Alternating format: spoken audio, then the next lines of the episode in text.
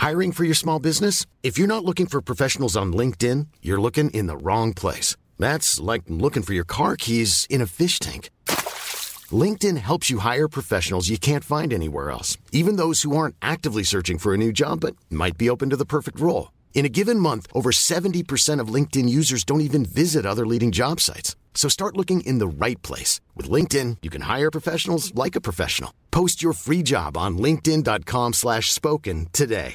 Hey, I'm Ryan Reynolds. Recently, I asked Mint Mobile's legal team if big wireless companies are allowed to raise prices due to inflation. They said yes. And then when I asked if raising prices technically violates those onerous two-year contracts, they said, what the f*** are you talking about, you insane Hollywood ass?" So to recap, we're cutting the price of Mint Unlimited from $30 a month to just $15 a month. Give it a try at mintmobile.com slash switch. $45 upfront for three months plus taxes and fees. Promo for new customers for limited time. Unlimited more than 40 gigabytes per month. Slows. Full terms at mintmobile.com. When you're ready to pop the question, the last thing you want to do is second guess the ring. At Bluenile.com, you can design a one-of-a-kind ring with the ease and convenience of shopping online. Choose your diamond and setting. When you find the one, you'll get it delivered right to your door. Go to Bluenile.com and use promo code LISTEN to get $50 off your purchase of $500 or more. That's code LISTEN at Bluenile.com for $50 off your purchase. Bluenile.com code LISTEN.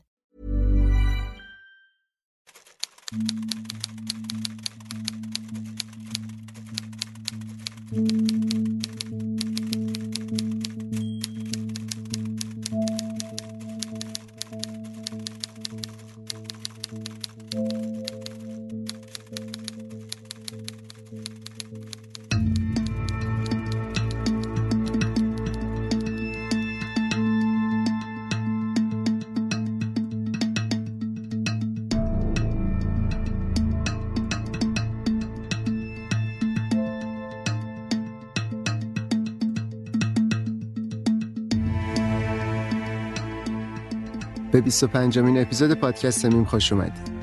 من مهدی عباسی هستم و اینجا براتون مقاله هایی رو روایت می‌کنم که برنده یا نامزد معتبرترین جایزه های بین المللی تو رشته روزنامه نگاری بودن.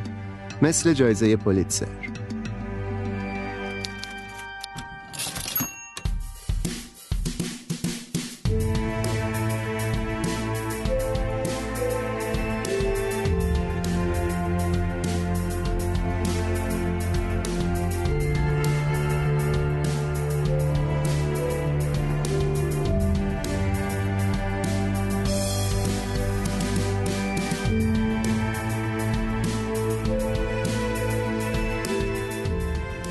تو این اپیزود مقاله دساف پلیمیت رو روایت می‌کنیم که سال 1981 برنده جایزه بهترین نوشته بلند شده.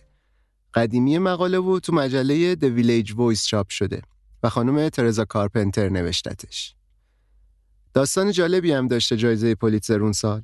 اولش جایزه اصلی رو داده بودن به یه روزنامه نگاری به اسم خانم جنت کوک که واسه واشنگتن پست کار می‌کرد.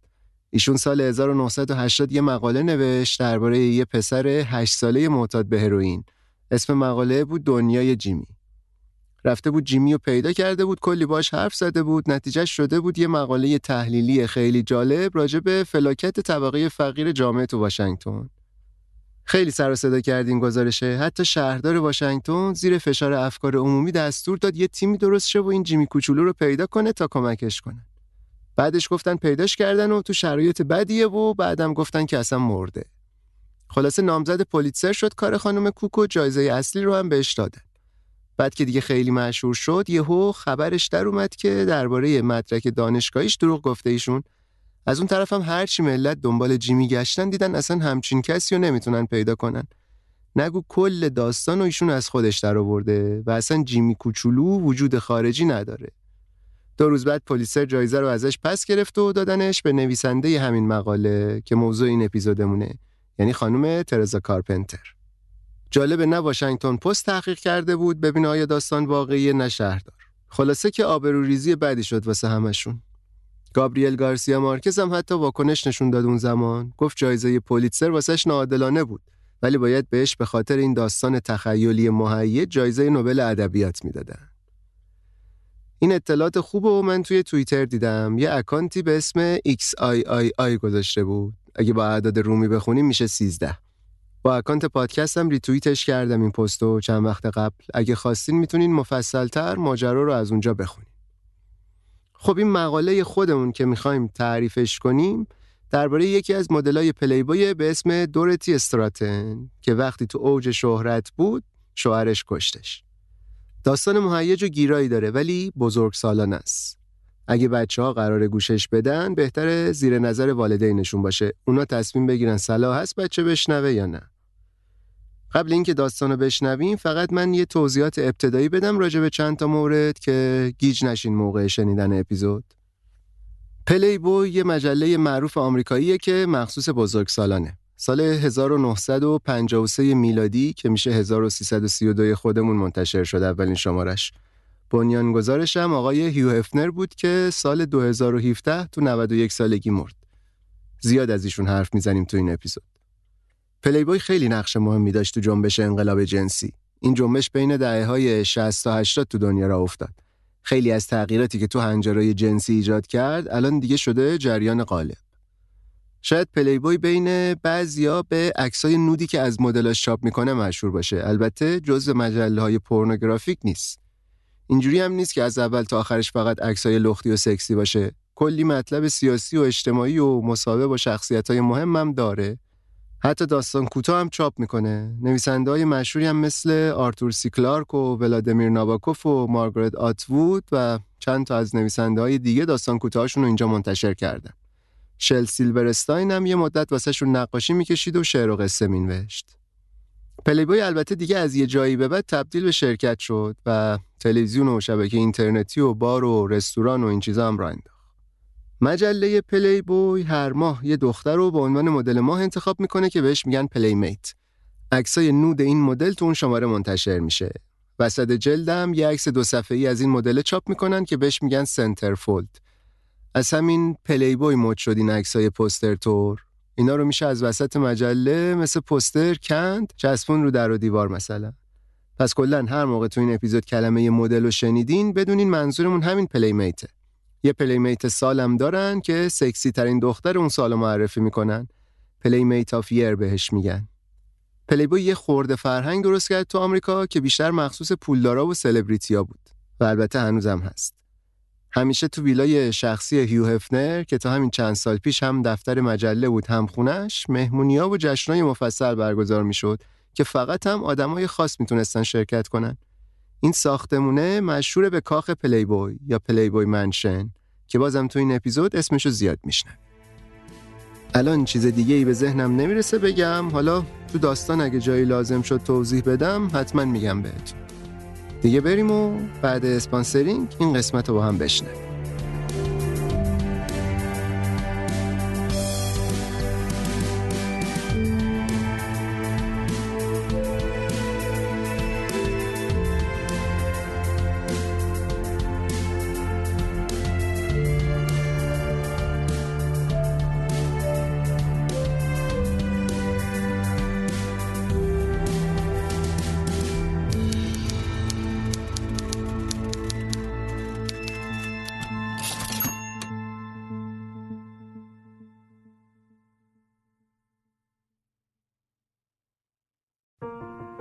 اسپانسر این قسمت شرکت نوران Lighting ه. صنایع روشنایی نوران. من به واسطه شغلم شرکت نوران رو از قبل میشناختم. architect م واسه نورپردازی پروژه از محصولاتشون زیاد استفاده کردیم. میشه گفت نوران تو حوزه lighting جزو برندهای top 5 تو ایران.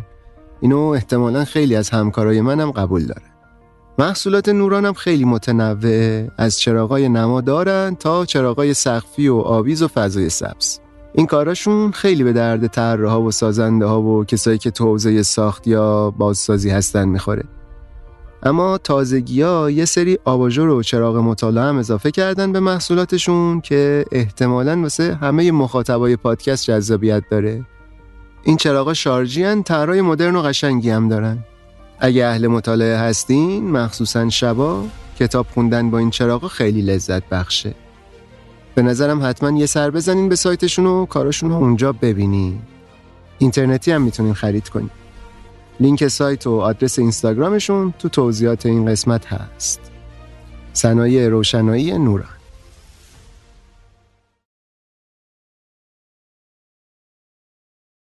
مقاله اینجوری شروع میشه که نویسنده رفته کاخ پلیبوی با هیو هفنر مصاحبه کنه. ساعت حدود چهار و پنج بعد از ظهر هفنر یه لباس راحتی ابریشمی تنشه خیلی هم گرفته و ناراحته. میگه صحنه خیلی متناقضیه ببینی یه آدم خوشگذرون اینجوری ماتم گرفته. کمتر کسی تا حالا هفنر رو تو این وضعیت دیده.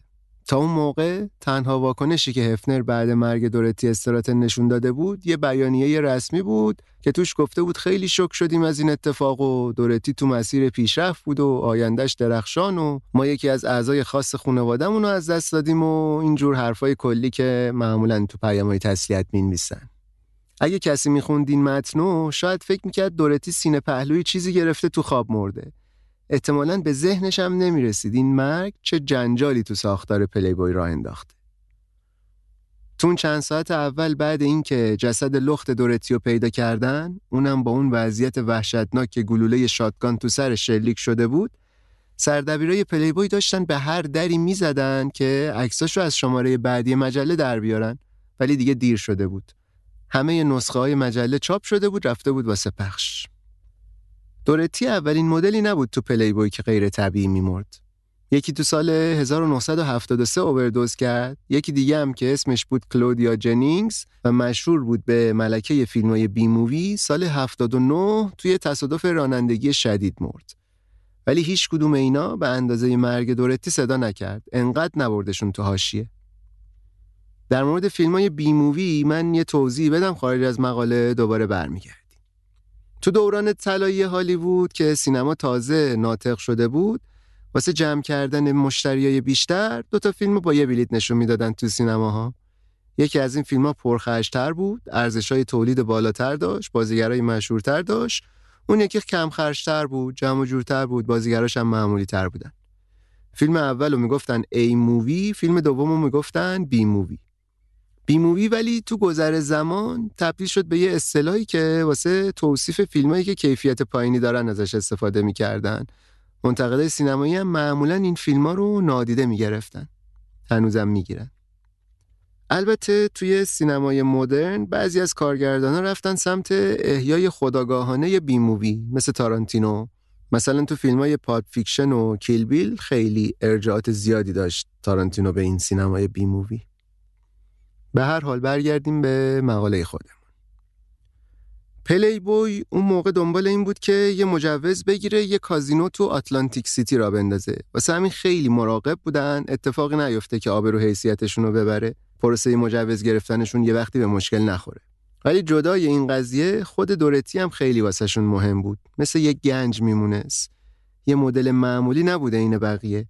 اولین دختری بود که تو دهه 80 مدل سال شده بود. خیلی سریع هم افتاده بود تو مسیر موفقیت. خیلیا با ملی مونرو مقایسش می‌کردن. هم از نظر ظاهری قدری شبیه هم بودن همین که دورتی هم داشت تبدیل می‌شد به سمبل انقلاب جنسی دوران خودش. فقط فرقشون این بود که دورتی خوشحال بود از موفقیتاش. تازه دلش می‌خواست بازم پیشرفت کنه. برعکس مونرو مشکلات روحی نداشت. هنوز هالیوود خرابش نکرده بود. تازه داشت پخته ترم می‌شد. حالا اینجا فرصتش نیست راجع به مونرو حرف بزنیم ولی خب زندگی شخصی مونرو هم خیلی جالبه. مستندای زیادی هم ساختن دربارش کتاب هم نوشتن پادکست فارسی هم داریم راجبش. مثلا بایوکست و دیجی میج هر کدومشون یه اپیزود دارن دربارش اینجا فقط من یه نکته باحال میگم ازش که مرتبط با موضوع این مقالمون هم هست. اولین شماره پلی بوی با عکسای nude مرلین مونرو منتشر شد سال 1953 البته مونرو موقع خیلی مشهور بود. اینجوری نبود که تازه بخواد با پلی بوی اسم در بیاره بره تو سینما. بعدا هم البته خیلی پیش اومد که ستاره های سینما و خواننده و حتی ورزشکارای معروف می اومدن مدل پلی بوی می شدن مثلا چند تا از مشهوراش رو بخوام بگم. مدونا بود شارلیز ترون بود درو بریمور بود. حتی دختر رونالد ریگان هم سال 1994 مدل پلی بوی شد پتی دیویس. خب داشتیم می‌گفتیم نقشایی که دورتی تا اون موقع تو سینما بازی کرده بود همشون جزئی بودن. کار خیلی مهمی نکرده بود هنوز. ولی اونقدری که تو همین دوره کوتاه تو بازیگری موفق شد از همه مدلای دیگه امپراتوری پلی بوی بیشتر بود. مدیر برنامهش میگه پلی بوی تا حالا هیچ وقت ستاره نداشت و اینا فکر می‌کردن دورتی با ارزش ترین چیزیه که تا حالا داشتن. الان دیگه می‌شد فهمید چرا هفنر انقدر به خاطر مرگ دورتی استراتن ناراحت بود. هفنر به نویسنده میگه واسه این قبول کردم باهات مصاحبه کنم چون این خطر وجود داره که داستان دورتی بیفته تو این کلیشه قدیمی که یه دختر شهرستانی پا میشه میاد هالیوود تو عیاشی و خوشگذرونی غرق میشه آخرش هم به فنا میره. واقعیت ماجرای دورتی ولی این نیست. واقعیت اینه که یه آدم خیلی مریض دید داره راه کار و کاسبیش و اتصالش به قدرت رو از دست میده سر همین زد و دورتی و کشت. این آدم خیلی مریضی که هفنر میگه اسمش پل اسنایدره شوهر دورتی. اسنایدر کسی بود که اولین بار دورتی رو کشف کرد زیر پر و بالش رو گرفت و بردش پلی بوی ولی بعد که دورتی کارش گرفت اسنایدر شد بار رو دوشش. دیگه الان بزرگترین مشکل دورتی سر و کله زدن با شهرت نبود. مشکلش این بود که چطوری از دست شوهرش خلاص بشه. شوهری که به اینجا رسونده بودش به این موفقیت و شهرت الانش. از اون طرفم اسنایدر که می‌دید دارن دورش می‌زنن کینه گرفت و تبدیل شد به الهه انتقام. اینجوری شد که 14 آگوست 1980 اول با شادکان شلیک کرد تو صورت دورتی بعدم خودشو کشت.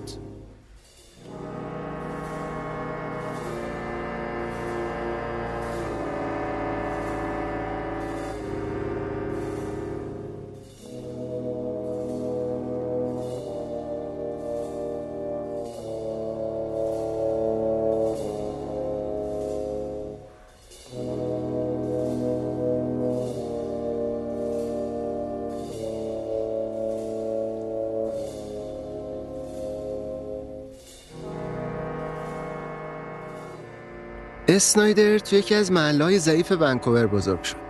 خوشنام نبود جایی که اینا زندگی می‌کردن. از نظر فرهنگی پایین بود. تفکرات مرد سالارانه زیاد بود اونجا.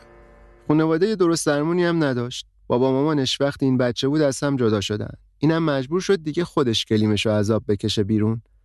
کلاس هفتم که بود ترک تحصیل کرد. از هیکلش خوشش نمیومد. خیلی لاغر بود. واسه همین رفت bodybuilding و باشگاه. six pack درست کرد. دخترای nightclub هم ازش خوششون میومد. یه قد کوتاهی داشت و موهای مشکی و از این سیبیلای کلاسیک میذاشت. به نظر می‌رسید از دو تا چیز هیچ وقت سیر نمیشه. پول و زن. یه مدت رفت تو کار خرید و فروش ماشین. بدم نبود کارش ولی خب خرج زندگی پرقروفرش با کار قانونی در نمیومد. این شد که رفت تو کار قوادی کردن. لباسای رنگی پوست خز می پوشید، یقه پیرهنش رو باز میذاشت، زنجیر طلا مینداخت و واسه این و اون دختر جور می‌کرد. یه سنجاق سینه شکل ستاره داوود هم داشت که بعضی وقتا بس می‌کرد به لباسش. سر همین مشهور شده بود تو شهر به قواد یهودی. جویش پیمپ. همون وقتا رفت توی باند خلاف که قاچاق مواد می‌کردن. ولی خب موفق نبود اونجا. هیچکی ازش خوشش نمیومد. بهش اعتماد نداشتن. می‌گفتن این در حد مرگ از مواد میترسه. اصلا معلوم نیست چرا اومده اینجا. آخر سرم کلی پول به باد داد و بقیه گرفتن تا می‌خورد زدنش و پدرش رو در آوردن. دیگه چاره ای نداشت جز اینکه فرار کنه از ونکوور بره لس آنجلس. اونجا تو هومه بورلی هیلز دوباره زد تو کار قوادی. البته آرزوش این بود که یه اسمی در بیاره واسه خودش. حتی دلش می‌خواست کارگردانی تهیه کننده ای چیزی بشه. تلاش هم کرد خودشو وصل کنه به آدمای با نفوذ ولی نتونست حرکت خاصی بکنه. از اون طرف هم دختراش میپیچوندنش. می‌رفتن برنامه ولی پولی بهش نمی‌دادن. تازه یه وقتایی ازش دوزی هم می‌کردن. دیگه دید اینجا چیزی کاسب نمیشه. دست از پا دراستر برگشت ونکوور. کی بود؟ حدود سال 1977 این دفعه دیگه ولی سمت خلاف نرفت. از زندون رفتن میترسید. یه بار به یکی از دختراش گفته بود اگه منو بگیرن قبل اینکه پام برسه زندان خودمو می‌کشم. خلاصه برگشت ونکوور. زندگیشو میگذروند اونجا ولی هنوز این منش و شخصیت قوادی توش مونده بود. یه شب با یکی از دوستاش رفتن رستوران دیری کوین اونجا یکی از دخترای پیشخدمت چششو گرفت. قد بلند بود قیافه و هیکلش هم دخترونه بود ولی رفتارش مثل زنای بالغ بود. کی بودین دورتی روس هوگستراتن. همین شخصیت اصلی داستانمون. اسنایدر رو کرد به دوستش و گفت این دختره می‌تونه واسم کلی پول در بیاره. شمارش رو از یکی از پرسنل رستوران گرفت و همون شب بهش زنگ زد. اون موقع دورتی 18 سالش بود. تا اولین قرارشون دورتی یکم جا خورد از رفتار و شخصیت اسنایدر. پررو و یه قدری هم بیادب اومد به نظرش ولی در کل بدش نیومد ازش. شاید چون نه سال اسنایدر ازش بزرگتر بود معتمد به نفس بود بچه کف خیابون بود. اینا تاثیرگذار بودن احتمالا.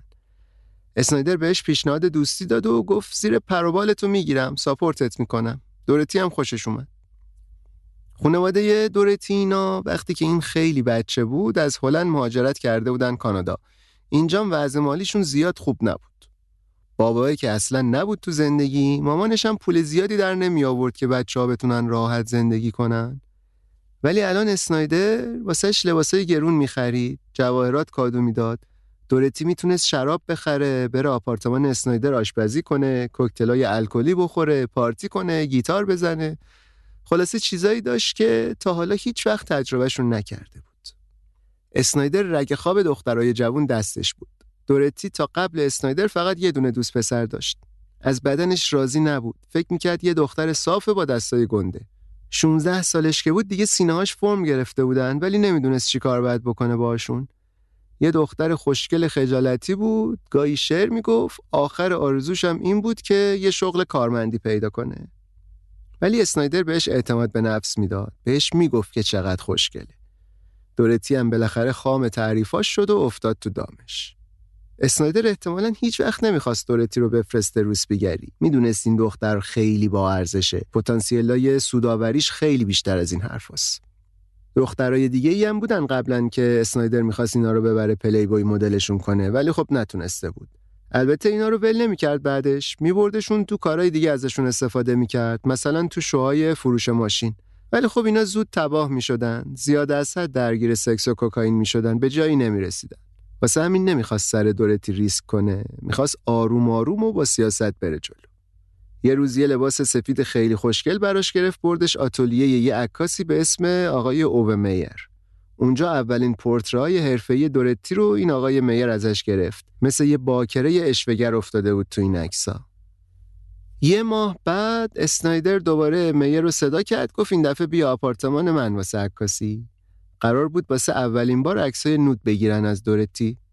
میر اومد و دید دورتی اولش یه مقداری استرس داره خجالت می‌کشه همش یه پارچه می‌گیره جلو خودش. راحت نیست اینجوری جلو بقیه اینجوری لخت.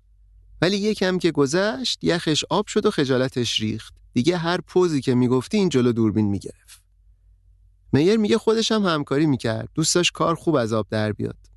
یه جا باید سینه هاشو ارنج می‌کردم که تو عکس خوب بیفته. نگران بودم الان بهش دست بزنم نزنم. ناراحت میشه نمیشه. بعد دیدم خیلی راحت برگشت گفت که من اوکیم. هر کاری که خودت صلاح می‌دونی بکن.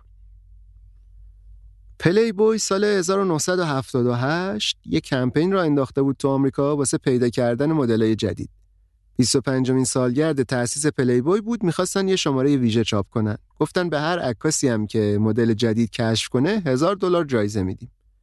میر با خودش فکر می‌کرد این جایزه رو مال خود کرده. عکسای دورتیو که دیده بود مطمئن شده بود این میره پلی بوی. ولی اسنایدر نمی‌خواست کوچکترین ریسکی بکنه. دورتی و برداشت برد پیش یه عکاس دیگه به اسم آقای کنهانی ایشون با پلی بوی کار کرده بود و یه ارتباطایی داشت باهاشون عکاس مطمئن تری بود ولی یه مشکلی پیش اومد. چون دورتی هنوز به سن قانونی نرسیده بود نمی‌شد بدون رضایت والدین عکس نود بندازه. دورتی ولی اولش راحت نبود به خانوادش بگه اما وقتی که دید دیگه چاره ای نیست آخر سر به مامانش گفت و رازیش کرد رضایت نامش رو امضا کنه. خلاصه عکس‌ها رو گرفت آقای هانی و فرستادشون واسه پلی بوی هزار دلار جایزه رو هم برد. آگوست 1978 هم دورتیو دعوت کردن بره لس آنجلس واسه تست عکاسی پلی بوی دعوتش کرد. این سفر اولین بار بود که دورتی سوار هواپیما می‌شد.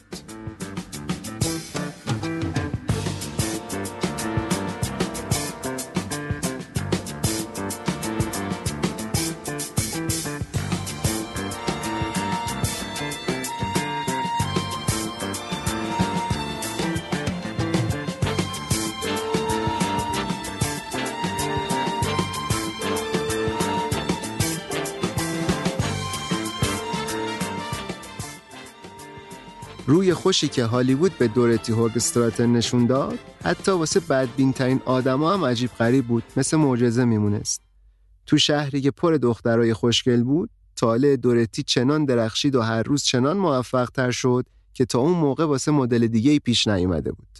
تست عکاسیش عالی شد و با همون عکس رفت بین 16 تا نامزد بهترین مدل تو ویژنامه 25 سالگی پلی بوی. البته رقابتو باخت به کندی لاوینگ ولی مهم نبود چون تو شماره آگوست 1979 مدل ماه شد. هفنر اینطور ادعا می‌کنه که اسنایدر همین که فهمید دورتی مدل ماه شده و داره میفته تو مسیر موفقیت سری جمع کرد اومد لس آنجلس ازش خواستگاری کرد. البته اینا بلافاصله با هم عروسی نکردن. یه مدت یه آپارتمانی گرفتن غرب لس آنجلس. اونجا با هم همخونه شدن. برنامه طولانی مدت اسنایدر این بود که دورتی خرج زندگی هر دوتاشون رو در بیاره ولی دورتی گرین کارت نداشت هنوز. بعدتر وقتی هیو افنر دید دورتی آینده داره و داره پیشرفت می‌کنه واسش اقامت کاری گرفت. رفت تو یکی از این کلابای پلی بوی پیش خدمت شد. به دخترای پیش خدمت تو این کلابا میگن Playboy Bunny یا خرگوش پلی بوی. شاید دیده باشین گوشای خرگوشی می‌ذارن سرشون و دم کرکی دارن و کلا لباسشون شبیه آرم پلی بوی. خلاصه یه مدت اونجا کار می‌کرد و پلی بوی هواشو داشت. بدن دورتی تقریبا perfect بود. برعکس خیلی از مدلای دیگه لازم نبود جراحی زیبایی کنه. یه چند تا آکنه کوچیک رو پیشونیش بود، یه ماه گرفتگی جزئی هم رو باسنش داشت ولی خب چیزای خیلی مهمی نبودن. فقط یکم استعداد چاقی داشت که اونم با رژیم و ورزش منظم می‌شد کنترلش کرد. تنها کاری که پلی بوی کرد این بود که یه مقداری موهای بلندش رو که تا سر بود کوتاه کرد فامیلش هم از هوگ استراتن کرد استراتن خالی که راحت تر تو ذهن بمونه. عکسای دورتی اونقدر خوب از آب در اومدن که یه agent مشهور رو صدا زدن بیاد مدیر برنامه هاش شه. اسمش بود دیوید وایدلر. کارش همین بود که واسه مدلای پلی بوی تو فیلم های سینمایی نقش جور می‌کرد. وایدلر با یه لحن اغراق‌آمیزی که آدما وقتی می‌خوان پشت سر مرده حرف بزنن می‌گیرن میگه کیفیتی که دورتی استراتن داشت از اونایی بود که تو کل عمرتون فقط یه بار ممکنه ببینین. دقیقا همون چیزی بود که این شهر نیاز داشت. یه دختری که هم فوق العاده خوشگل باشه، هم بازیگری بلد باشه. بجز اینا، دورتی اینجوری بود که واسه هر نیازی جواب بود. وقتی تهیه کننده یه بازیگر می‌خواستن که نقش یه مدل رو بازی کنه وایدلر دورتیو میفرستاد. وقتی یه زن جذاب می‌خواستن که بتونه اسکیت کنه وایدلر دورتیو میفرستاد. وقتی هم که فقط یه دختر می‌خواستن که کسی نتونه زیباییشو انکار کنه بازم وایدلر دورتیو میفرستاد. اصلا همین که دورتی از در می‌رفت تو واسه مصاحبه هیچ کارگردان یا تهیه کننده ای نبود که بتونه ردش کنه. کل بهار 1979 دورتی یا مشغول مدلینگ بود یا بازیگری. یکی از عکاسایی که باش کار می‌کرد میگه کم تجربه بود ولی وقتی بهش می‌گفتی چی کار کنه به هر حال می‌تونست از پسش بر بیاد. البته گاه و بیگاه یه مشکلاتی هم واسش پیش میومد سر صحنه مثلا نمی‌تونست تمرکز کنه. واسه همین رفت پیش دکترش واسش والیوم بنویسه. خودش می‌گفت یه بخشی از مشکلاتش به خاطر سازگاری با شرایط جدیده یه بخشش هم به خاطر دردسرایی که با اسنایدر داره. اسنایدر هم از وقتی اومد لس آنجلس تو این فاصله مشغول کارهای خودش شد. بیشتر هم کارایی می‌کرد که با اینکه قانونی بودن ولی خب خیلی هم نمی‌شد بهشون افتخار کرد. مثلا واسه یکی از دیسکوهای محلی استریپر مرد جور می‌کرد. از این رقاص لختیای مرد. مثل اونایی که شاید تو فیلم ماجیک مایک دیده باشین. یا مسابقه لباس خیس برگزار می‌کرد. یه توضیح بدم راجع به این مسابقه فان باحاله. این مسابقات در دو بخش زنان و مردان انجام میشه ولی خب بخش زنانش متداول تره. اینجوریه که شرکت کننده ها تیشرت سفید یا رنگای روشن میپوشن بدون سینه بند. بعد میان آب میپاشن روشون که معمولا هم آب سرده. لباسای اینا میچسبه به تنشون بدن نما میشه حالا بعضی وقتا یه رقصی هم می‌کنن جلو حضار هر کسی که بیشتر تشویق شه برنده است گاهی هم داور داره اونا رأی میدن تو بخش مردونم حضرات فقط شورت میپوشن و همین پروسه تکرار میشه. فرق دیگه ای که داره مسابقات مردا اینه که آب گرم میریزن روشون. حالا فلسفش چیه نمی‌دونم واقعا. به هر حال اسنایدر یه قدری سرش رو با این کارا گرم می‌کرد ولی امید اصلیش دورتی بود. واسه بقیه عمرش رو موفقیت و پول دورتی حساب کرده بود. همیشه بهش می‌گفت یادت باشه ما یه معامله مادام العمر کردیم با هم. خیلی هم اصرار می‌کرد که ازدواج کنن. دورتی ولی دو دل بود. اذیتش می‌کرد این که نمی‌دونه چی کار باید بکنه. دوستاش موافق نبودن. می‌خواستن رأیش رو بزنن منصرفش کنن. می‌گفتن ممکنه به کار و پیشرفتت ضربه بزنه این قضیه ازدواج با اسنایدر. از اون طرف دورتی می‌گفت بابا پل خیلی مراقبمه. همین اسنایدر. هر کاری که داشته باشم می‌تونم روش حساب کنم. اصلا نمی‌تونم به این که با کسی بجز پل باشم فکر کنم. یه جورایی خودش رو مدیون اسنایدر می‌دید. خلاصه در نهایت اینا اول جون 1979 تو لاس وگاس عروسی کردن. یه ماه بعد دورتی واسه تبلیغ کارای جدیدش رفت کانادا. اسنایدر ولی باهاش نرفت. یعنی پلی بوی نذاش نمی‌خواست ازدواج اینا رسانه ای بشه. تو کانادا استقبال خوبی هم شد از دورتی به خصوص تو ونکوور. ولی اونجا بیشتر به چشم یه سلبریتی نابالغ میدیدنش از اینایی که هنوز زیر سن قانونی هستن آندر ایجن روزنامه ازش میپرسیدن به نظرت کاری که هالیوود داره باهات می‌کنه یه جورایی بهره کشی جنسی نیست؟ اونم جواب می‌داد من به عکسای نود به عنوان هنر نگاه می‌کنم مثل نقاشی نود. این عکس‌ها واسه فانتزی کردن نیست واسه این نیست ملت باش تحریک شن اما هم خانواده دورتی هم خانواده اسنایدر خیلی از موفقیتش خوشحال بودن. اولین فیلمش هم قرار بود به همین زودیا اکران شه. شماره آگوست پلیبوی هم رفته بود واسه چاپ. همون شماره ای که گفتیم توش دورتی شده بود مدل ماه. همون وقتا دورتی توی فیلم کانادایی هم بازی کرد به اسم متولد پاییز آتم بورن. فقط تو همین یه فیلمه که نقش اول بازی می‌کنه.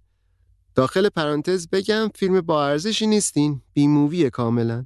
من دیدم فیلم رو با دور تند البته.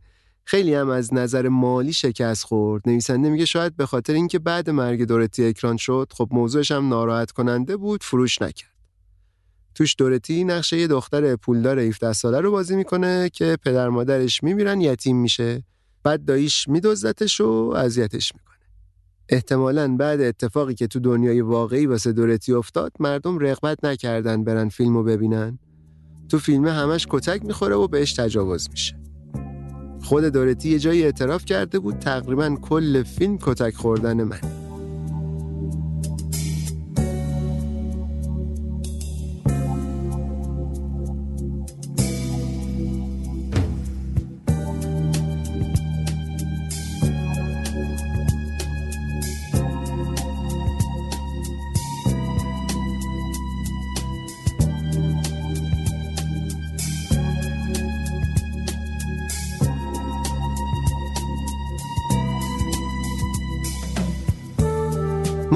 دورتی داشت تو فیلم متولد پاییز صحنه‌های کتک خوردن و بازی می‌کرد. اسنایدر هم این طرف تو لس آنجلس افتاده بود دنبال پیدا کردن آپارتمان جدید. اجاره ها رفته بود بالا اینا مجبور بودن اشتراکی خونه بگیرن. یه دکتری پیدا کردن که مشتری همون کلابی بود که دورتی اونجا کار می‌کرد. با این توافق کردن یه آپارتمان دو طبقه گرفتن یه طبقه رو دکتره برداشت یه طبقه هم واسه اینا شد. البته دکتره بیشتر می‌رفت پیش دوست دخترش یه جورایی خونه دیگه اختصاصی دست اینا بود. اون روزا سرنوشت دورتی خیلی واسه اسنایدر مهم شده بود. یه جورایی آینده خودش هم بود دیگه. همه خونه رو پر کرده بود از عکسای دورتی.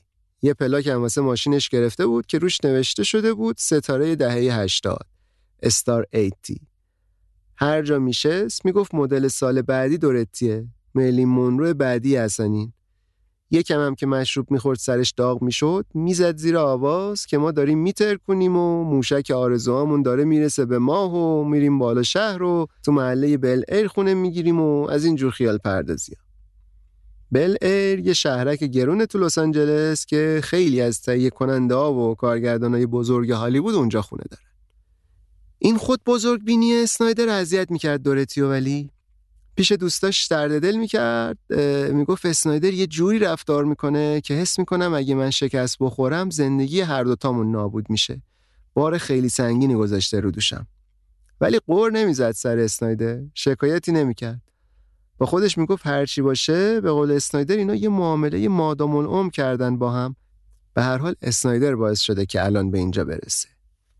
گفتیم که اسنایدر خیلی حواسش به دورتی بود. نمیذاش سیگار بکشه مشروب زیاد بخوره. زیر نظر خودش میذاش یه کمی علف و کوکائین مصرف بکنه ولی خب دورتی مواد دوست نداشت. همون والیوم ترجیح می‌داد. اسنایدر خیلی هم رو مردایی که دورتی باشون تو کاخ پلی بوی در تماس بود حساس شده بود. می‌گفت حواست باشه نیان گولت بزنن ازت استفاده کنن بعد بزنن به چاک. بهش یاد می‌داد چطوری مردای بیخود و بپیچونه بدون اینکه خیلی ضایع بشه. از همه مهمتر یه لیستی هم درست کرده بود از کسایی که دورتی حتما باید باهاشون بخوابه. سر لیستشونم البته جای تعجب نیست که جناب هیو هفنر بود.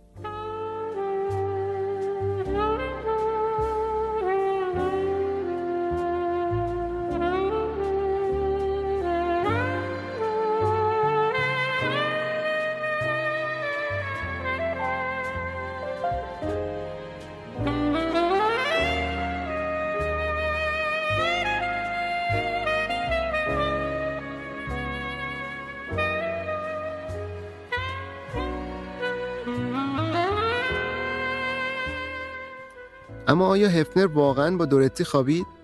پاپاراتزیایی که اخبار همخوابگی مدلا با هفنر رو دنبال می‌کردن مدرک دقیقی درباره جزئیات رابطه اینا نداشتن. معمولا با یه عکسی، پیغامی، حرفی چیزی که از داخل کاخ بهشون می‌رسید می‌گفتن مثلا فلان مدل با هفنر خوابیده. ولی در مورد دورتی چیز واضحی دستشون نبود.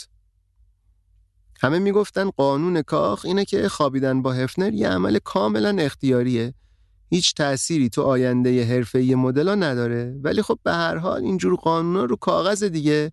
هفنر هم رئیس بود. می‌تونست غیر مستقیم از این قدرت و نفوذش استفاده کنه. خود هفنر ولی میگه رابطه ما دوستانه بود. رمانتیک نبود. دورتی هم خودش از این دخترای بی بند و بار نبود. نویسنده میگه هفنر دوست داره اینطور فکر کنه که یه نقش پدرانه داشته واسه دورتی. هفنر میگه وقتی دورتی می‌خواست با اسنایدر عروسی کنه اومد پیشم با هم مشورت کرد. می‌دونست من تردیدای جدی داشتم نسبت به اسنایدر و واقعا هم داشتم. اونقدری که سپردم چک کنن ببینن آیا سوء سابقه ای چیزی داره تو کانادا یا نه. البته می‌دونستم این کارم ریسک داره و اسنایدر ممکنه جبهه بگیره نسبت بهم به یه سیاستی هست تو پلی بوی که شوهر مدلا رو زیاد تحویل نمی‌گیرن. نمی‌ذارن بیان تو بازی. همین سیاست رو در مورد اسنایدر هم اجرا کردن. خیلی کم دعوتش می‌کردن کاخ. اذیتش می‌کرد این قضیه. دلش نمی‌خواست دورتی تبدیل شه به یه فرصتی که فقط هفنر ازش استفاده کنه. از اون طرف اما دورتی همش باید می‌رفت مهمونی های کاخ و هیچ وقتی واسش نمیموند که واقعا زندگی کنه. خوشش نمیومد از این به قول خودش فاحشایی که تنها کارشون سرویس دادن به مهمونای کله گنده هفنر. اما به هر حال چاره ای نداشت دیگه. تازه بعد اینکه معلوم شده بود تو سینما آینده داره رفته بود تو حلقه دخترای عزیز کرده ی هفنر. پلیبوی برخلاف تصور خیلی از اشاق بازیگری و شهرت مسیر خوبی واسه ستاره شدن نبود. بیشتر مدلایی که از طریق پلیبوی رفتن تو سینما نهایتش یه سری نقشای فری بازی کردن. بعدش هم خیلی زود فراموش شدن. هر کاری هم هفنر تو این چند سال کرده بود که یه ستاره سینما بسازه نتونسته بود. شکست خورده بود. یکی از کارمندای پلی بوی میگه هالیوود هفنر رو جدی نمی‌گرفت. می اومدن تو مهمونیاش عشق حالشون رو می‌کردن ولی هیچ وقت واقعا بهش احترام نمیذاشتن. واسه همین دورتی خیلی مهم شده بود براش. یکی از راههایی بود که می‌تونست باش اعتبار به دست بیاره. می‌تونست تبدیل شه به یه ستاره ساز. نویسنده میگه یه نکته غمانگیز در مورد هفنر وجود داره. معمار امپراتوری که با عکسای زنای برهنه به وجود اومده نتونسته بود به هیچ کدوم از این بدنای برجسته و زیبا رو پرده سینما جون بده. فکر و ذکر اصلی خدا بیامرز هفنر تو روزایی که این مقاله نوشته شده اداره کردن مدلاش بود. ولی با اینکه این همه دختر خوشگل تو کاخش داشت، هیچ کسی رو تو سینما نداشت که بتونه ادعا کنه کشف خودش بوده. دورتی کسی بود که اگه ستاره می‌شد، می‌تونست هفنر رو به این آرزوی قدیمیش برسونه. هفنر اون شبی به استعدادای دورتی ایمان آورد که خودش یکی از اجراشو از نزدیک دید. اکتبر 1979 یه شو تلویزیونی ضبط کردن تو کاخ. تو اون برنامه دورتی تو اوج بود. خودش که خیلی جذاب شده بود هیچ حرکاتش هم چشم همه رو گرفته بود. هفنر میگه بعضی از آدما کیفیت دارن. یه چیز درونیه. تو این شغل گاهی دوربین انقدر بهت نزدیک میشه که درونتو نشون میده. جادویی که دورتی داشت تو چشماش بود. یه ترکیب عجیبی بود از لذت جسمانی و آسیب پذیری. این شویی که گفتیم وقتی تو تلویزیون پخش شد خیلی صدا کرد. بعدش دیگه کار دورتی گرفت. همینجوری پیشنهاد بود که پشت سر هم واسش میومد. ولی بزرگترین خبر این بود که هفنر دورتی رو به عنوان مدل سال 1980 انتخاب کرده بود. Playmate of the Year عکسایی که از دورتی تو شماره ویژه مدل سال چاپ کردن خیلی فرق می‌کرد با عکسای قبلیش. تو این شماره انگار یه جورایی پروژه الهه سازی دورتی رو شروع کرده بودن. ازش یه تصویری نشون دادن که ترکیب معصومیت و اروتیسم بود. مشخص بود که تو این شماره رب و نوع دهه 80 آمریکا داره به دنیا معرفی میشه. از اوایل 1980 که دیگه دورتی افتاده بود تو مسیر شهرت و موفقیت دوروبرش پر شده بود از عکاس و مدیر برنامه و تهیه کننده و آدمای مشهور دیگه. اسنایدر هم نگران شده بود که این داره از دسترسش خارج میشه. واسه همین هر روز پرتوقع تر می‌شد. می‌خواست اختیار همه برنامه های مالی و کاری دورتی و دست خودش نگه داره. ولی دورتی می‌گفت بابا غیر منطقی حرفت. من خودم کلی ایجنت و مدیر برنامه های حرفه‌ای دارم که اصلا پول می‌گیرن همین کارامو بکنن. نمیشه که تو بهم بگی چیکار کنم چیکار نکنم.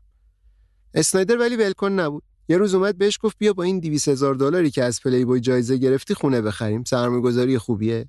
کلی هم دنبال خونه گشته بود. قیمت هم گرفته بود. ولی دورتی راضی نمی‌شد. فکر می‌کرد شوهرش می‌خواد یه جورایی سرش کلا بذاره. تو ژانویه بگو مگوهای اینا یه مدت قطع شد چون دورتی یه نقش توی فیلم مهم گرفت شد همبازی آدری هپبورن و بنگازارا فیلم همه خندیدند یا دی آل لفت که کارگردانش پیتر باگدانوویچ بود. زل سوم مثلث مردایی که بیشترین تأثیر رو تو زندگی کوتاه دورتی استراتن داشتن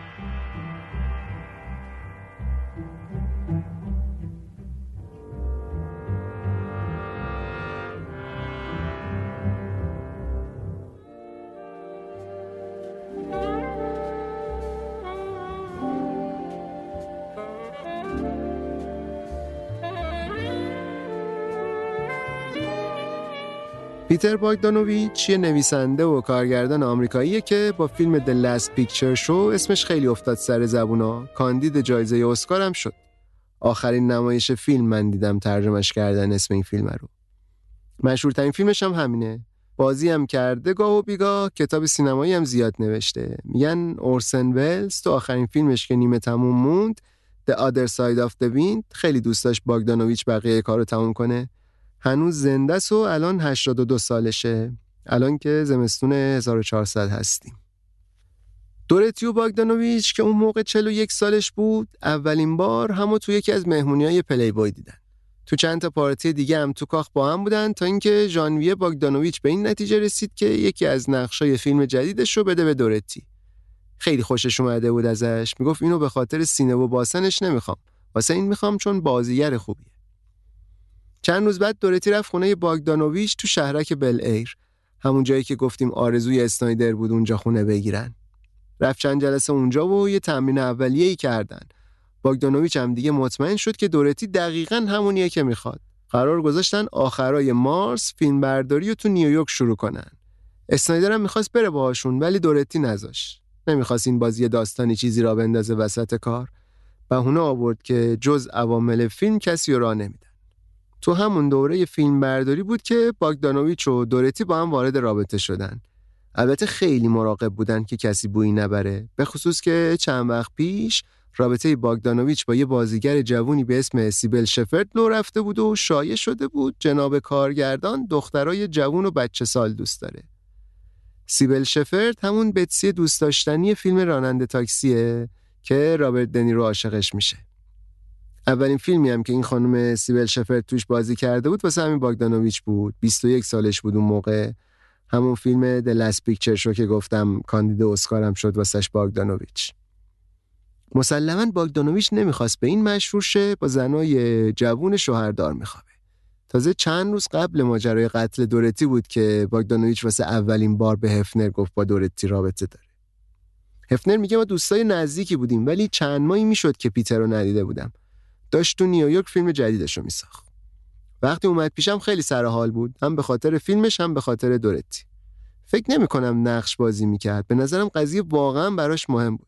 راجع به رابطهشون حرف زدیم. یه ملاحظاتی داشت به خاطر تجربه قبلیش با سیبل. واسه همین نگران بود که داستانشون رسانه‌ای نشه. میترسید بدنام شه و قضیه رو موقعیت کاری خودش و دورتی تاثیر منفی بذاره. دورتی هم مثل همیشه خیلی تمایلی نداشت نشون بده متأهله. وقتی اومد نیویورک واسه فیلم برداری بی سر و صدا رفت هتلش جاگیر شد. عوامل فیلم هم چیز زیادی راجبش نمی‌دونستن. فقط می‌دیدن منظم میاد سر فیلم برداری و خیلی هم جدی و مصممه تو کار. گرمی گرفت و بقیه ولی فاصلش رو حفظ می‌کرد. وقتی فیلم برداری نداشت می‌رفت یه گوشه میشست واسه خودش کتاب می‌خوند. یه روز آرزوهای بزرگ دیکنز رو می‌خوند یه روز یه کتاب راجع به رژیم غذایی. یه جوری گیریمش کرده بودن تو فیلم که عین زنای نجیب شه. می‌خواستن اون ذهنیتی که ازش بود به عنوان مدل پلی بوی از بین بره. یکی از گیریمورا می‌گفت خودش اونقدر خوشگل بود که هر جوری آرایشش می‌کردی خوب در میومد این دوره فیلم برداری ولی فشار زیادی هم آورد رو دورتی خیلی وقت سردرد می‌شد. غذا زیاد نمی‌خورد به خاطر رژیمش. باید روزی دوازده ساعت هم کار می‌کرد. چون باگدانویچ زمان نداشت می‌خواست زودتر فیلم برداری رو تموم کنه. اینکه عوامل شاکی بودن از باگدانویچ می‌گفتن خودخواه و خود بزرگ بینه ولی خب در کل قبول داشتن مرد جذابیه. خود باگدانویچ ولی گلوش پیش دورتی گیر کرده بود.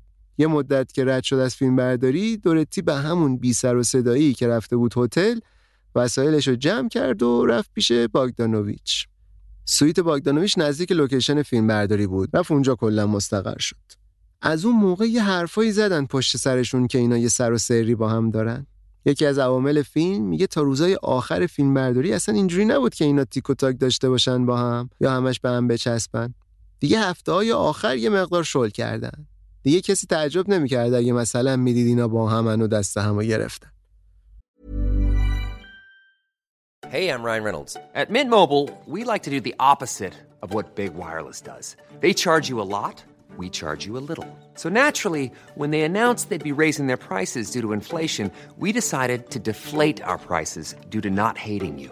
That's right. We're cutting the price of Mint Unlimited from $30 a month to just $15 a month. Give it a try at mintmobile.com slash switch. $45 upfront for three months plus taxes and fees. Promo rate for new customers for limited time. Unlimited more than 40 gigabytes per month. Slows. Full terms at mintmobile.com.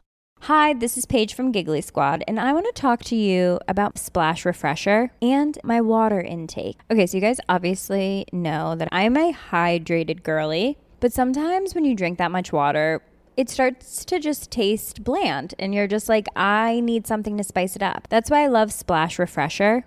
It has zero sugar, zero calories, and it's a splash of sweetness. And they come in five different flavors. They're so good. Wild berry, acai grape, pineapple mango, lemon, and mandarin orange. My favorite is the wild berry because I just I just love a berry. So if you're like me and you're drinking water all day, then try Splash Refresher. It's going to absolutely change your water game and it's good for you.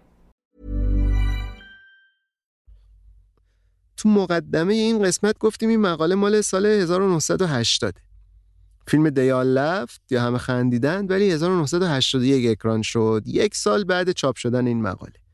نویسنده اون موقعی که داشته این مقاله رو مینوشته می‌خواسته با خود پیتر باگدانویچ هم حرف بزنه درباره رابطش با دورتی ولی باگدانویچ قبول نکرده. گفته تا بعد اکران فیلم مصاحبه نمی‌کنه. نویسنده میگه خیلی سرنوشت فیلم واسش مهمه. کسی چه می‌دونه مرگ دورتی چه تأثیری رو فروش فیلم می‌ذاره. البته من آخر اپیزود یه مقدار مفصلتر از اتفاقایی که سالهای بعد افتاد میگم براتون. update می‌کنم داستانو ولی اونا دیگه تو این اصل این مقاله نیست. اطلاعات خیلی کمی تا اون موقع راجع به این فیلم منتشر کرده بودن. همین فیلم همه خندیدند.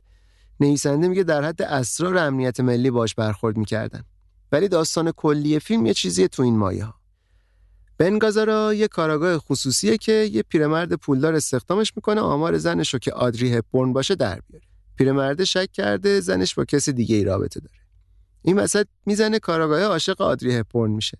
از اون طرف جان ریتر هم یه کاراگاه خصوصی دیگه است که دوست صمیمی گازارا هم هست. اینم میره واسه یه پیرمرد پولدار دیگه کار کنه. اتفاقا اونم به زنش شک داره. دورتی نقش زن همین پولدار دومیه رو بازی می‌کنه. ریتر هم از زن پیرمرد دومیه که همین دورتی باشه خوشش میاد و ازش خواستگاری می‌کنه. گازارا و هپبورن هم بعد یه مدت می‌زنن به تیپ و تار هم و به هم می‌زنن. اسپول کردم یه جورایی فیلمو. اگه خواستین ببینید دیگه ببخشید. همه میگن بین این همه رابطه سطحی و آدمای مختلف تو فیلم بازی که دورتی کرده ولی خیلی درخشانه. یکی از عوامل فیلم میگه سر صحنه‌های دورتی همه جمع می‌شدن بازیشو ببینن. نقشش دیالوگ زیاد نداشت ولی اکتش خوب بود. باگدانویچ انقدر هیجان زده شده بود که زنگ زد به افنر گفت می‌خواد نقش دورتی رو بیشتر کنه. البته به دیالوگاش چیز زیادی اضافه نکردن ولی خب حضورش پررنگتر شد بیشتر شد. تو این دوران تنها ارتباط اسنایدر و دورتی تماس تلفنی بود. اما از یه جایی به بعد دورتی دیگه زیاد دل نمی‌داد.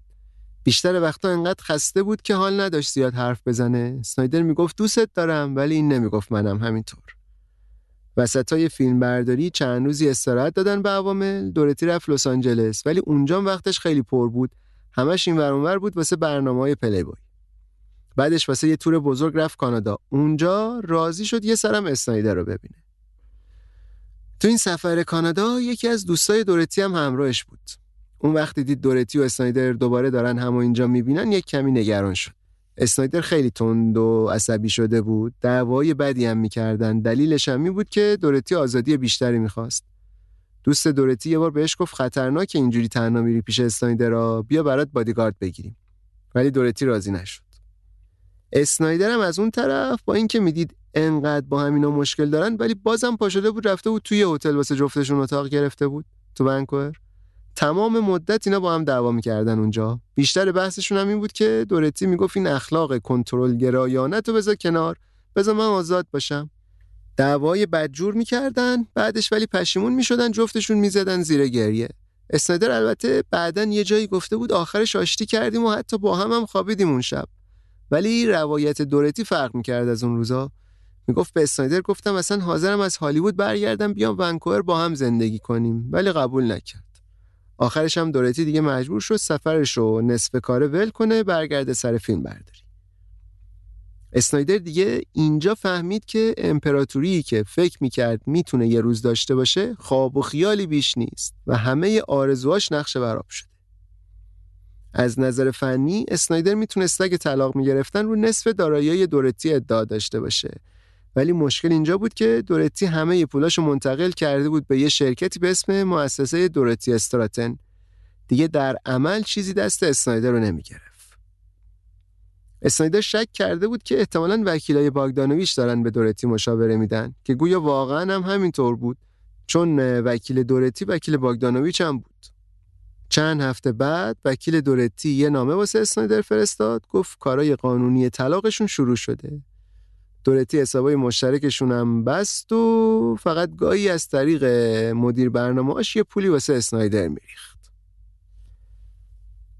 اسنایدر که از روزگار سیلی خورده بود اومد یه تلاشی بکنه سر و سامونی بده به زندگیش. یه مدتی رفت تو کار فروش دستگاه بدنسازی. یه سری کارهای عجیبم شروع کرد. مثلا از این میزای مخصوص BDSM میساخت که آدمو میبندن بهش کارهای عجیب غریب می‌کنن. ولی خب پولی نتونست در بیاره از این کار نمی‌خواست لوزر باشه. موشک آرزوهاش تا نزدیکای ماه رفته بود. خیلی نزدیک شده بود به رویاهاش. نمی‌تونست ببینه همه چی تو این نقطه داره واسش تموم میشه. یه بارم یه حرکت زایهی کرد و اومد یه دورتی استراتن دیگه بسازه. جناب اسنایدر. یه دختر 17 ساله رو پیدا کرد که هیکل شبیه دورتی بود. تو نمایشگاه ماشین شوگل بود. اسمش هم بود پتی. بهش یاد داد مثل دورتی راه بره مثل دورتی لباس بپوشه موهاش هم مثل دورتی کنه. حتی اومد همخونه اسنایدر شد تا همون خونه که اون اوایل توش با دورتی زندگی می‌کردن. ولی پتی دورتی استراتن بعدی نبود. موفق نبود در حد استعدادای دورتی هم نبود. اسنایدر معرفیش هم کرد به پلی بوی ولی هیچ استقبالی نکردن ازش. آخرین امیدی که اسنایدر داشت واسه اینکه یه پول خوبی از دورتی در بیاره یه پروژه‌ای بود که اینا با یه زوج عکاس را انداخته بودن حدود یه ماه قبل عروسیشون. اسم این دوستای عکاسشون هم بیل و سوزان لاچایز بود. یه سری عکس پستری گرفته بودن از دورتی با کفش و لباس اسکیت. اگه می‌تونستن یک میلیون نسخه از این پسترها بفروشن 300 هزار دلار گیرشون میومد وقتی داشتن همه چی آماده می‌کردن دورتی فهمید مخالفت کرد با چاپ پسترها لاچایزه پا شدن رفتن نیویورک حضوری باش حرف بزنن راضیش کنن. یه روز بعد تموم شدن فیلم برداری رسیدن اونجا. سراغ دورتیو گرفتن آدرس سویت باگدانویچ رو بهشون دادن. سوزان لاچیز میگه اصر رسیدیم اونجا. گویا شب قبلش مهمونی عوامل فیلم بود. دورتی با لباس خواب در رو باز کرد تا ما رو دید شاکی شد که کی گفته بیاین اینجا و آدرس منو از کجا پیدا کردین و از این جور حرفا. بعد در رو رو اینا بست و رفت. ولی دوباره برگشت. یه معذرت خواهی ریزی کرد. گفت ببخشید اینجا شلوغ پلوغه. نمی‌تونم تعارفتون کنم. بیاین تو. یه نگاه به عکس انداخت. از چشاش هم معلوم بود که خوشش اومده. عکسا رو گرفت برد داخل خونه. چند دقیقه بعد برگشت گفت ببینین سینا خیلی آویزون افتاده تو این عکسا معلوم بود یکی داره از داخل خونه بهش خط میده. بعد گفت من گیت شدم. نمی‌دونم چیکار باید بکنم. واقعا نمی‌دونم. خلاصه که جواب درستی نداد به اینا و اینام برگشتن. هفته بعدش دوباره زنگ زدن به سویت باگدانوویچ یه زنه جواب داد گفت ما اینجا دورتی استراتن نداریم لطفا مزاحم نشین. این قضیه دیگه خیلی اسنایدر رو داغون کرد. تو هر کاری که رفته بود به در بسته خورده بود. این آخرین امیدش بود که به یه پول گنده ای برسه.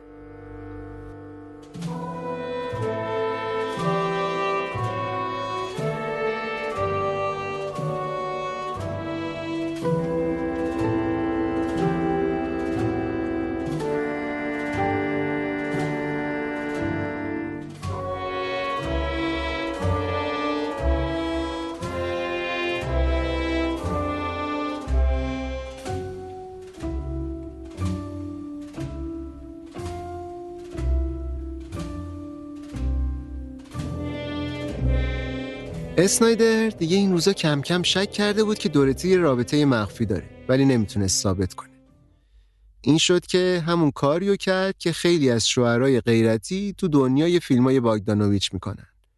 یه کاراگاه خصوصی استخدام کرد به اسم مارک گلدستین. این آقای گلدستین ادعا می‌کرد دوست مشترک دورتی و اسنایدره ولی بعدا معلوم شد که هیچ کدوم اینا رو نمی‌شناسه و یه شخص سومی که نمی‌دونیم کیه به اسنایدر معرفیش کرد. اسنایدر دنبال این بود یه مدارکی از رابطه باگدانویچ با دورتی پیدا کنه که بتونه ازش شکایت کنه. می‌خواست یه اتهامی بهش بزنه تو این مایا که زن منو اقوا کرده و بردتش به این سمت که قرارداد زناشوییمون رو نقض کنه. از اون به بعد گلدستین مرتب می‌رفت آپارتمان اسنایدر راجع به پرونده با هم حرف می‌زد. اسنایدر شعرها و نامه های عاشقانه باگدانویچ رو نشونش می‌داد می‌گفت تو وسایل دورتی پیدا کرده از اون طرف بهش می‌گفت هم یه آماری از دارایی دورتی در بیاره هم به فهمه های باگدانویچ بهش کوکائین می‌داده یا نه. اسنایدر همه این کارا رو می‌کرد ولی ته دلش امیدی نداشت کارش به جایی برسه. می‌دونست سورش به باگدانویچ نمی‌رسه. طرف آدم واقعا کله گنده ای بود. حتی یه مدت فکر برگشتن به کانادا زد به سرش ولی خیلی تحقیرآمیز بود اینجوری برگرده از رو ضعف. احساس می‌کرد الان وکیلا و مشاورای دورتی دورش رو گرفتن و نمی‌ذارن دوباره ببینتش.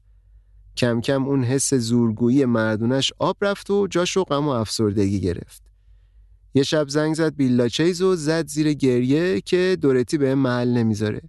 یه شب دیگه همون همخونش که دکتر بود دید نصف شب تو تاریکی نشسته و بغض کرده. یکم که حرف زدن آخرش گفت حالم خیلی بده و گریش گرفت. کلی یادداشت نوشته بود واسه دورتی که هیچ وقت براش نفرستاده بود. یکی از این نوشته ها رو بعدا تو وسایلش پیدا کردن. توش نالیده بود که نمی‌تونه بدون دورتی خودش رو جمع کنه. حتی یه نامه نوشت واسه پاگدانوویچ گفت دست از سر زن من بردار بذار برگرده سر زندگیش. اگه این کارو بکنی منم میبخشمت. اسنایدر می‌دونست دورتی و باگدانوویچ واسه تعطیلات رفتن لندن. واسه خودش نشست فکر کرد که اینا حتما برنامهشون اینه که چند روز دیگه برگردن لس آنجلس که برن مهمونی تابستونی هیو افنر تو کاخ پلگوی خودش برید و دوخت و اینا رو تصور کرد تو مهمونی دارن می‌خورن و مینوشن و میرقصن. اعصابش به هم ریخت. نمی‌تونست تحمل کنه. همه چی زیر سر هفنر می‌دونست. اون اینا رو به هم آشنا کرده بود. زنگ زد کاخ ببینه می‌تونه خودش رو واسه مهمونی دعوت کنه. اونام بهش گفتن قدمش رو چشمه ولی فقط در صورتی که با دورتی بیاد. ولی دورتی اصلا نرفت مهمونی. یه مدتی بود زیاد آفتابی نمی‌شد جایی. ظاهرا یه آپارتمان کوچیک گرفته بود توی محله معمولی تو بورلی هیلز.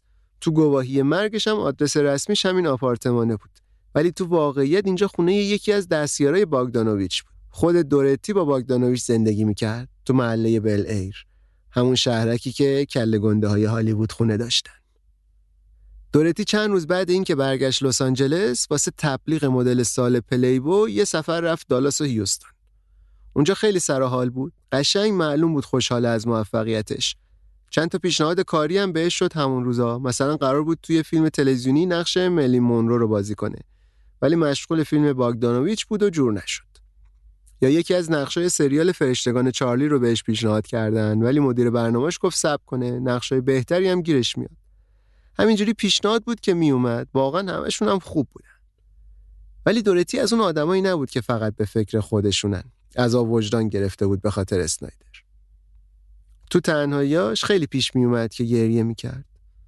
تا آخر زندگیش به اسنایدر حس داشت دوستش داشت. می‌خواست خیالش راحت باشه این بعد طلاق هم می‌تونه خودش رو جمع کنه. این شد که از هیوستون بهش زنگ زد و باش قرار گذاشت روز جمعه 8 آگوست واسه نهار ببینن هم.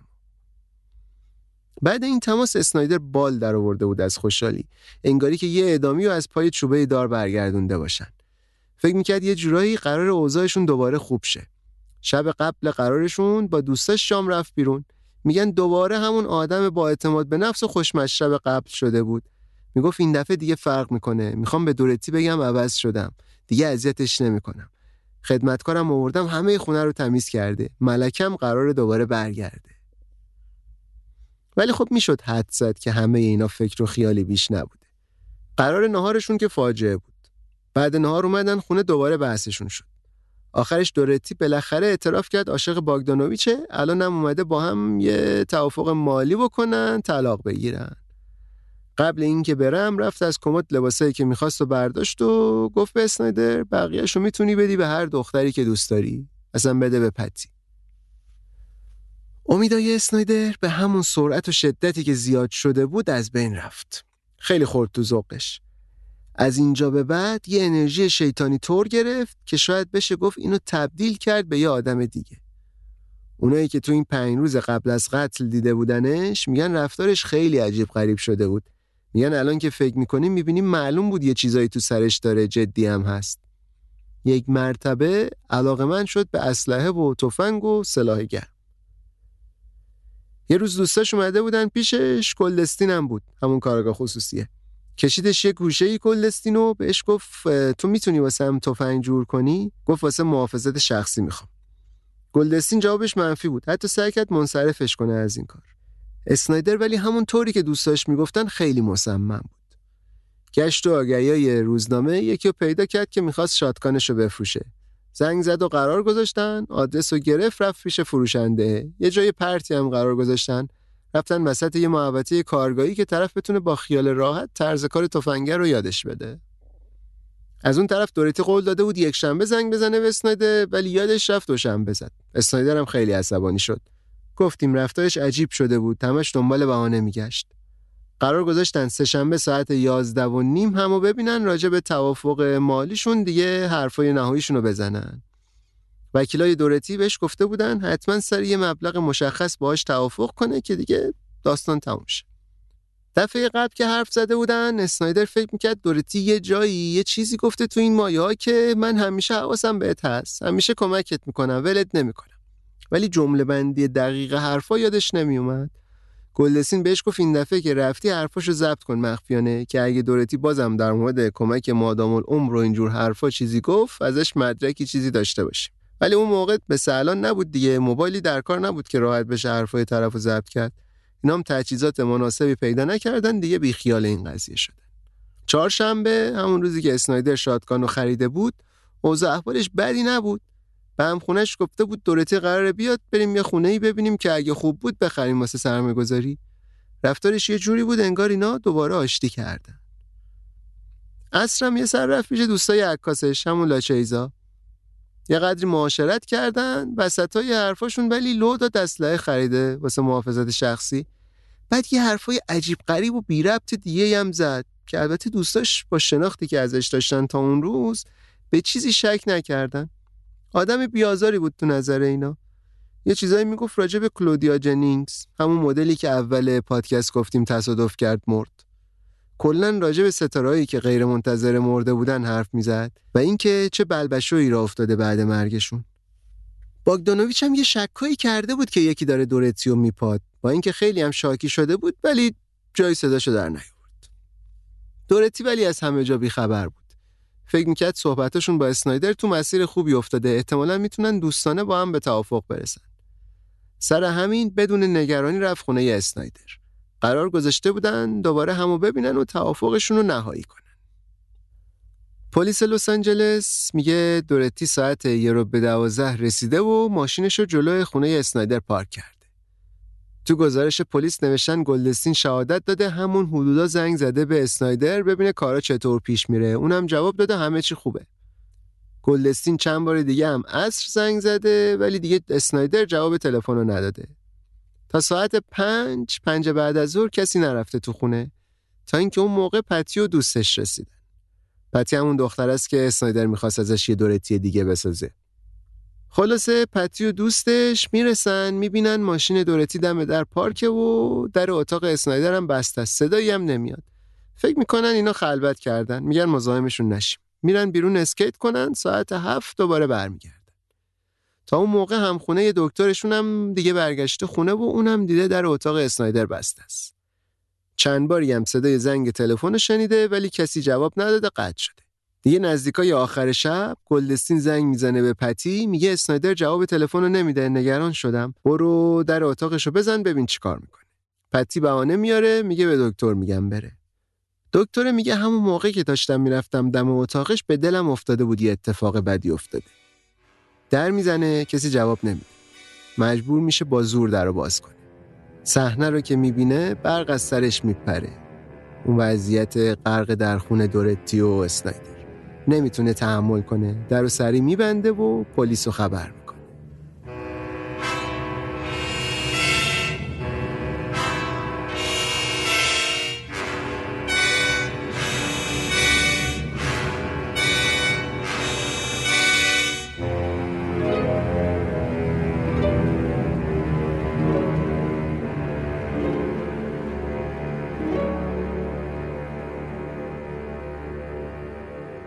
نویسنده میگه این روزا هوشمندانه نیست. کسی فکر کنه اسنایدر دورتی رو دوست داشته.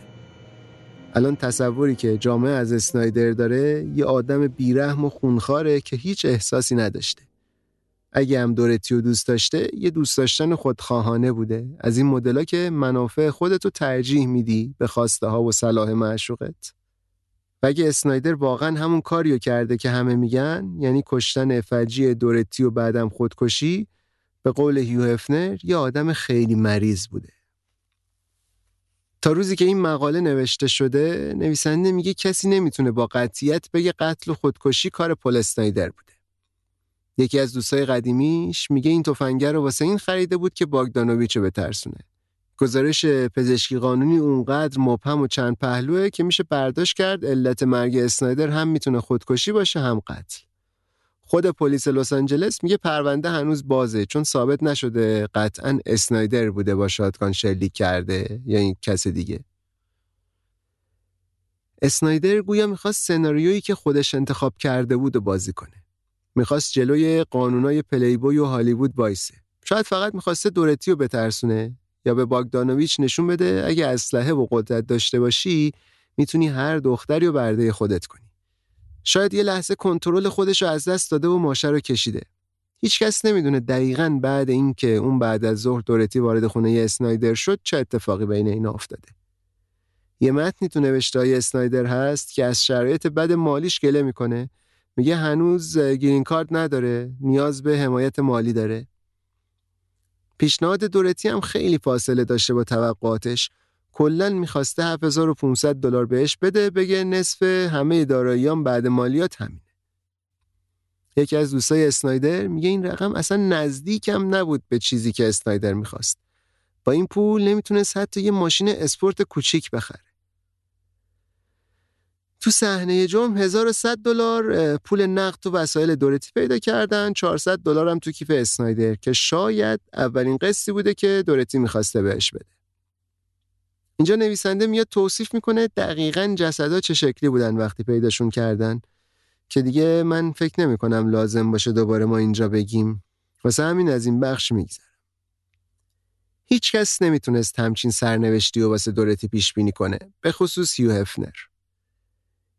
میلیون ها آدمی که طرفدار دورتی بودن فکر می‌کردن این نسبت به هر نوع درد و رنج و زوالی آسیب ناپذیره نامیراست. فکرش هم نمی‌کردن این سمبل اروتیسم با فشار ماشه تفنگ تبدیل بشه به یه جنازه اونم جنازه ای که انقدر داغون شده که حتی نمیشه صورتش رو تشخیص داد. هفنر هیچ عکس العمل دیگه ای جز بهت زدگی نمی‌تونست نسبت به این اتفاق نشون بده. تا اونجایی که تو محدوده درک و شعورش بود همه کارهایی که کرده بود درست بود. باش خوب رفتار کرده بود، پدرانه مراقبت کرده بود ازش، کلی هم فرصت و امکانات واسش جور کرده بود. از همه مهمتر عشق خانواده پلیبوی رو بهش داده بود. ولی بازم بعد این همه تلاش این بلا سر دورتی اومده بود.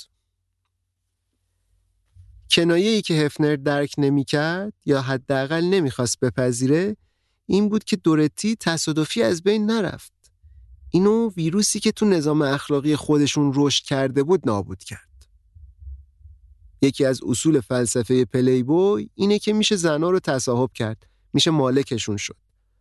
پل اسنایدر هم این فلسفه رو باور کرده بود. یه رویا خریده بود بدون اینکه صلاحیتش رو داشته باشه.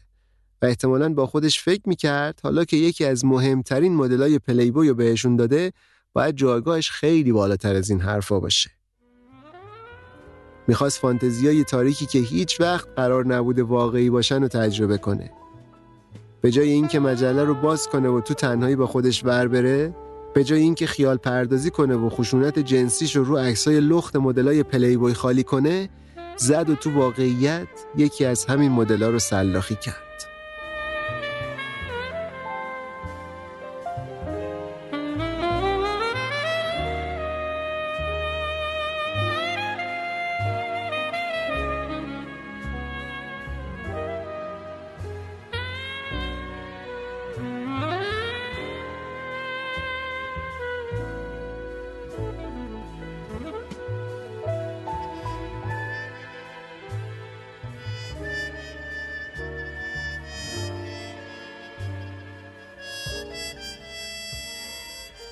اینکه به دورتی اون روز تجاوز شده بود و پزشک قانونی تایید کرد. ولی مشخص نبود این اتفاق قبل از مرگش افتاده یا بعدش. از رد دستای خونی رو باسن و پای چپ دورتی معلوم بود جنازش رو بعد از مرگ جابجا کرده بود. شب حادثه گلدستین زودتر از پلیس خودش رو رسون خونه اسنایدر رو سری زنگ زد کاخ قضیه رو تعریف کرد. هیو افنر اول باور نمی‌کرد واقعی باشه داستان ولی وقتی دیگه مطمئن شد رفت به مهموناش تو کاخ گفت چی شده. بعد زنگ زد باگدانوویچ. اول جواب نداد دوباره زنگ زد. یکی از دوستای باگدانوویچ جواب داد گفت ما هم خبردار شدیم. باگدانوویچ الان نمی‌تونه با تلفن صحبت کنه ولی خب نگران نباشین ما اینجا پیشش پنج روز بعد مراسم تشییع جنازه دورتیو برگزار کردن. جنازه رو هم سوزوندن و خاکسترش رو توی کوزه جمع کردن. همون موقع ها باگدانوویچ هم یه پیام واسه مرگ دورتی منتشر کرد. دروتی فقط زیبا نبود. دروتی با استعداد بود. دروتی باهوش بود. دروتی را از هر زاویه که نگاه می کردی سهمی از زیبایی رو به ارث برده بود. ما طی این پروژه سینمایی عاشق هم شدیم و قصد داشتیم بعد از طلاق دروتی با هم ازدواج کنیم. درد جانکاه فقدان دروتی برای مادرش برای پدر، خواهر، برادر، دوستانش. برای فرزندان من و برای من فراتر از تصوره نور وجود دروتی به هر آنچه در اطرافش میگذشت میتابید. او زندگی را از دریچه عشق می‌دید و باور داشت که انسان جایی در اماق وجودش میراستار خوبی هاست. افسوس که دروتی اشتباه می‌کرد. هرچند این باور یکی از شرافتمندانه ترین اشتباهاتی است که انسان ممکنه مرتکب بشه. باگدانوویچ بعد مرگ دورتی هوای خانوادهش رو داشت. واسه مراسم آوردشون لس آنجلس و بردشون خونه خودش ازشون پذیرایی کرد. دورتیو تو وستوود مموریال پارک دفن کردن. جالبه که قبر میلین مونرو هم همینجاست. پلیبوی شوکی که بعد این قضیه ها واسش پیش اومد و از سر گذروند و فعالیتاش دوباره مثل قبل افتاد رو روال. بعدا تو یکی از شماره هاش دورتی و گذاشت بین بهترین سکس استارای سال 1980. هیچکس نمی‌دونه اگه دورتی زنده میموند از پس این همه تعریف تمجید و انتظارایی که ازش داشتن برمی اومد یا نه واقعا اون چیزی که همه پیش بینی کردن می‌شد یا نه خیلی پیش میاد بعد مرگای اینجوری آدمای مشهور ازشون اسطوره سازی می‌کنن ولی چیزی که در نهایت مشخصه اینه که خود شخصیت دورتی و کارنامه حرفه‌ایش نبود که تو تاریخ موندگارش کرد. نوع مرگش و آدمای زندگیش واقعا بیشتر تأثیر گذار بودن. دورتی سمبل آرزوهای برآورده نشده سه تا از مردای مهم زندگیش بود. طمع قدرت و ثروت تو اسنایدر، اشتیاق ساختن ستاره تو افنر و تمایل به تسخیر دخترای ساده و جوون تو باگدانویچ. جسد پل اسنایدر رو هم بردن تو ونکوور دفن کردن. تا جایی که ممکن بود دور از بود. ظرفیتش واسه دووم آوردن تو سرزمین رویاها و سوداها پر شده بود. بزرگترین گناه اسنایدر شاید این بود که آدم سطح پایینی بود.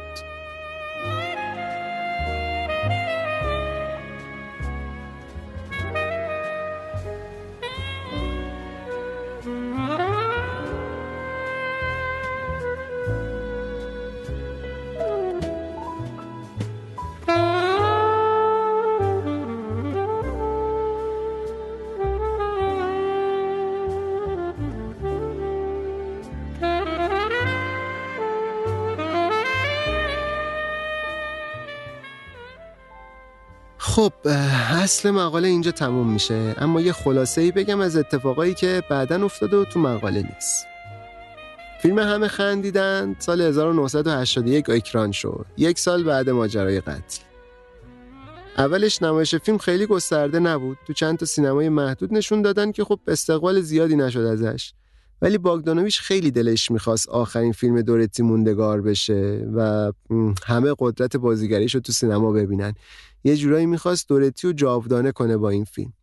سر همین کل حقوق فیلم و شخصا خرید و با سرمایه خودش فیلم خیلی گسترده اکران کرد. حدود 5 میلیون دلار رو موقع خرج کرد از جیب خودش ولی با اینکه منتقدا خوششون اومد از فیلم اما تو گیشه خیلی شکست خورد. نتونه سرمایه رو برگردونه. اونقدر ضرر کرد که باگدانویچ سال 1985 اعلام ورشکستگی کرد. خونه گرونی که تو لس آنجلس داشت و هم مجبور شد بفروشه. باگدانویچ سال 1984 یک کتابی منتشر کرد راجع به دورتی و رابطه خودش با دورتی. اسم کتابه بود کشتن اسب تکشاخ The Killing of the Unicorn. اونجا یه حرفای جنجال برانگیزی هم زد و خیلی حمله کرد به هیو هفنر و ساختار پلی بوی حتی ادعا کرد هفنر به دورتی تعرض هم کرده. خیلی خلاصه دعوا زیاد پیش اومد بینشون. باگدانویچ می‌گفت یکی از دلایلی که اسنایدر به این روز افتاد و دورتی و کشت این بود که افنر اصلا تو بازی راهش نمی‌داد. مخصوصا اون مهمونیه که گفتیم یه هفته قبل از قضیه قتل بود و اینو راه ندادن تو کاخ. اون خیلی عصبانی کرده اسنایدر رو. می‌گفت هفنر از اسنایدر بدش میومد واسه همین راهش نداد. هفنر هم بعدا گفت اولا که من به زور با دورتی رابطه نداشتم هیچ وقت. درسته یه بار اون اوایل که اومد پلی بوی با هم یه سر و سری داشتیم ولی بعد که فهمیدم می‌خواد رابطهشو با اسنایدر نگه داره دیگه حسی که بهش داشتم فقط حس دوستانه و پدرانه بود.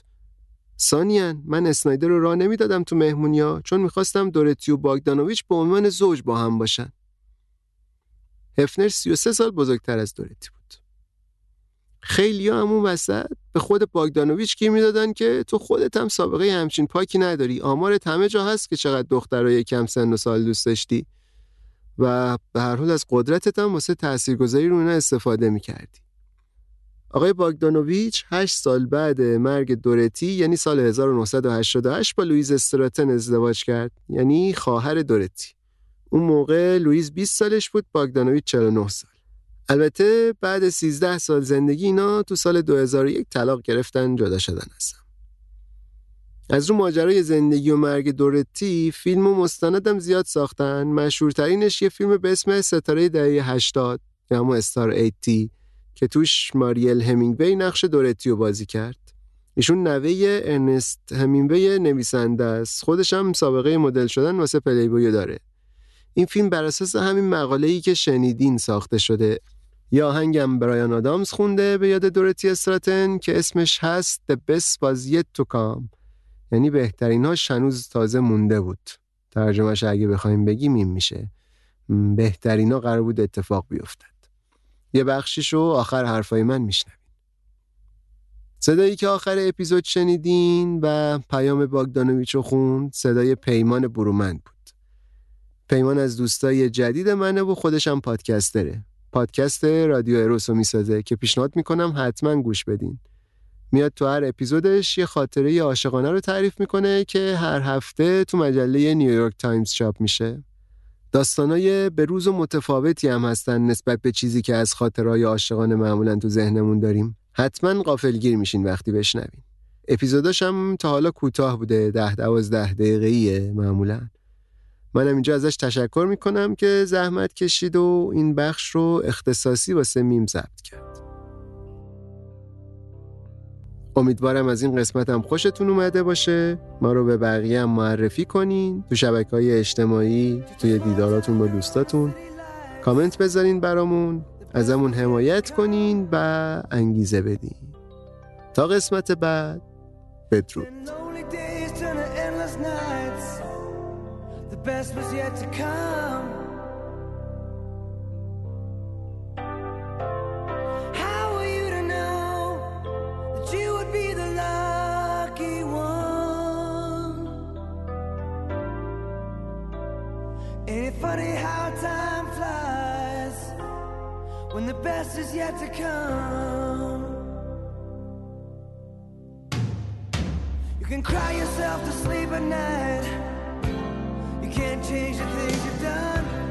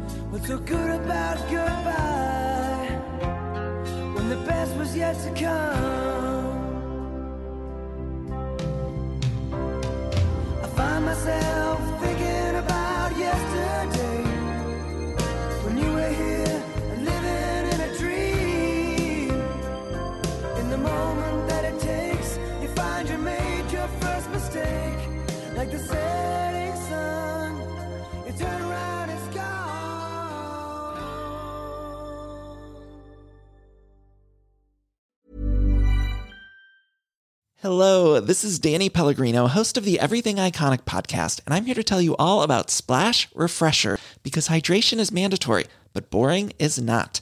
Now, I love my water, but if I don't spice it up, I'm not going to finish what I took out of the fridge. That's why I love my Splash Refresher, which is flavorful, delicious, bright, hydrating, and zero calories. The wild berry flavor is my fave. No, wait, is the pineapple mango flavor my fave? You know what?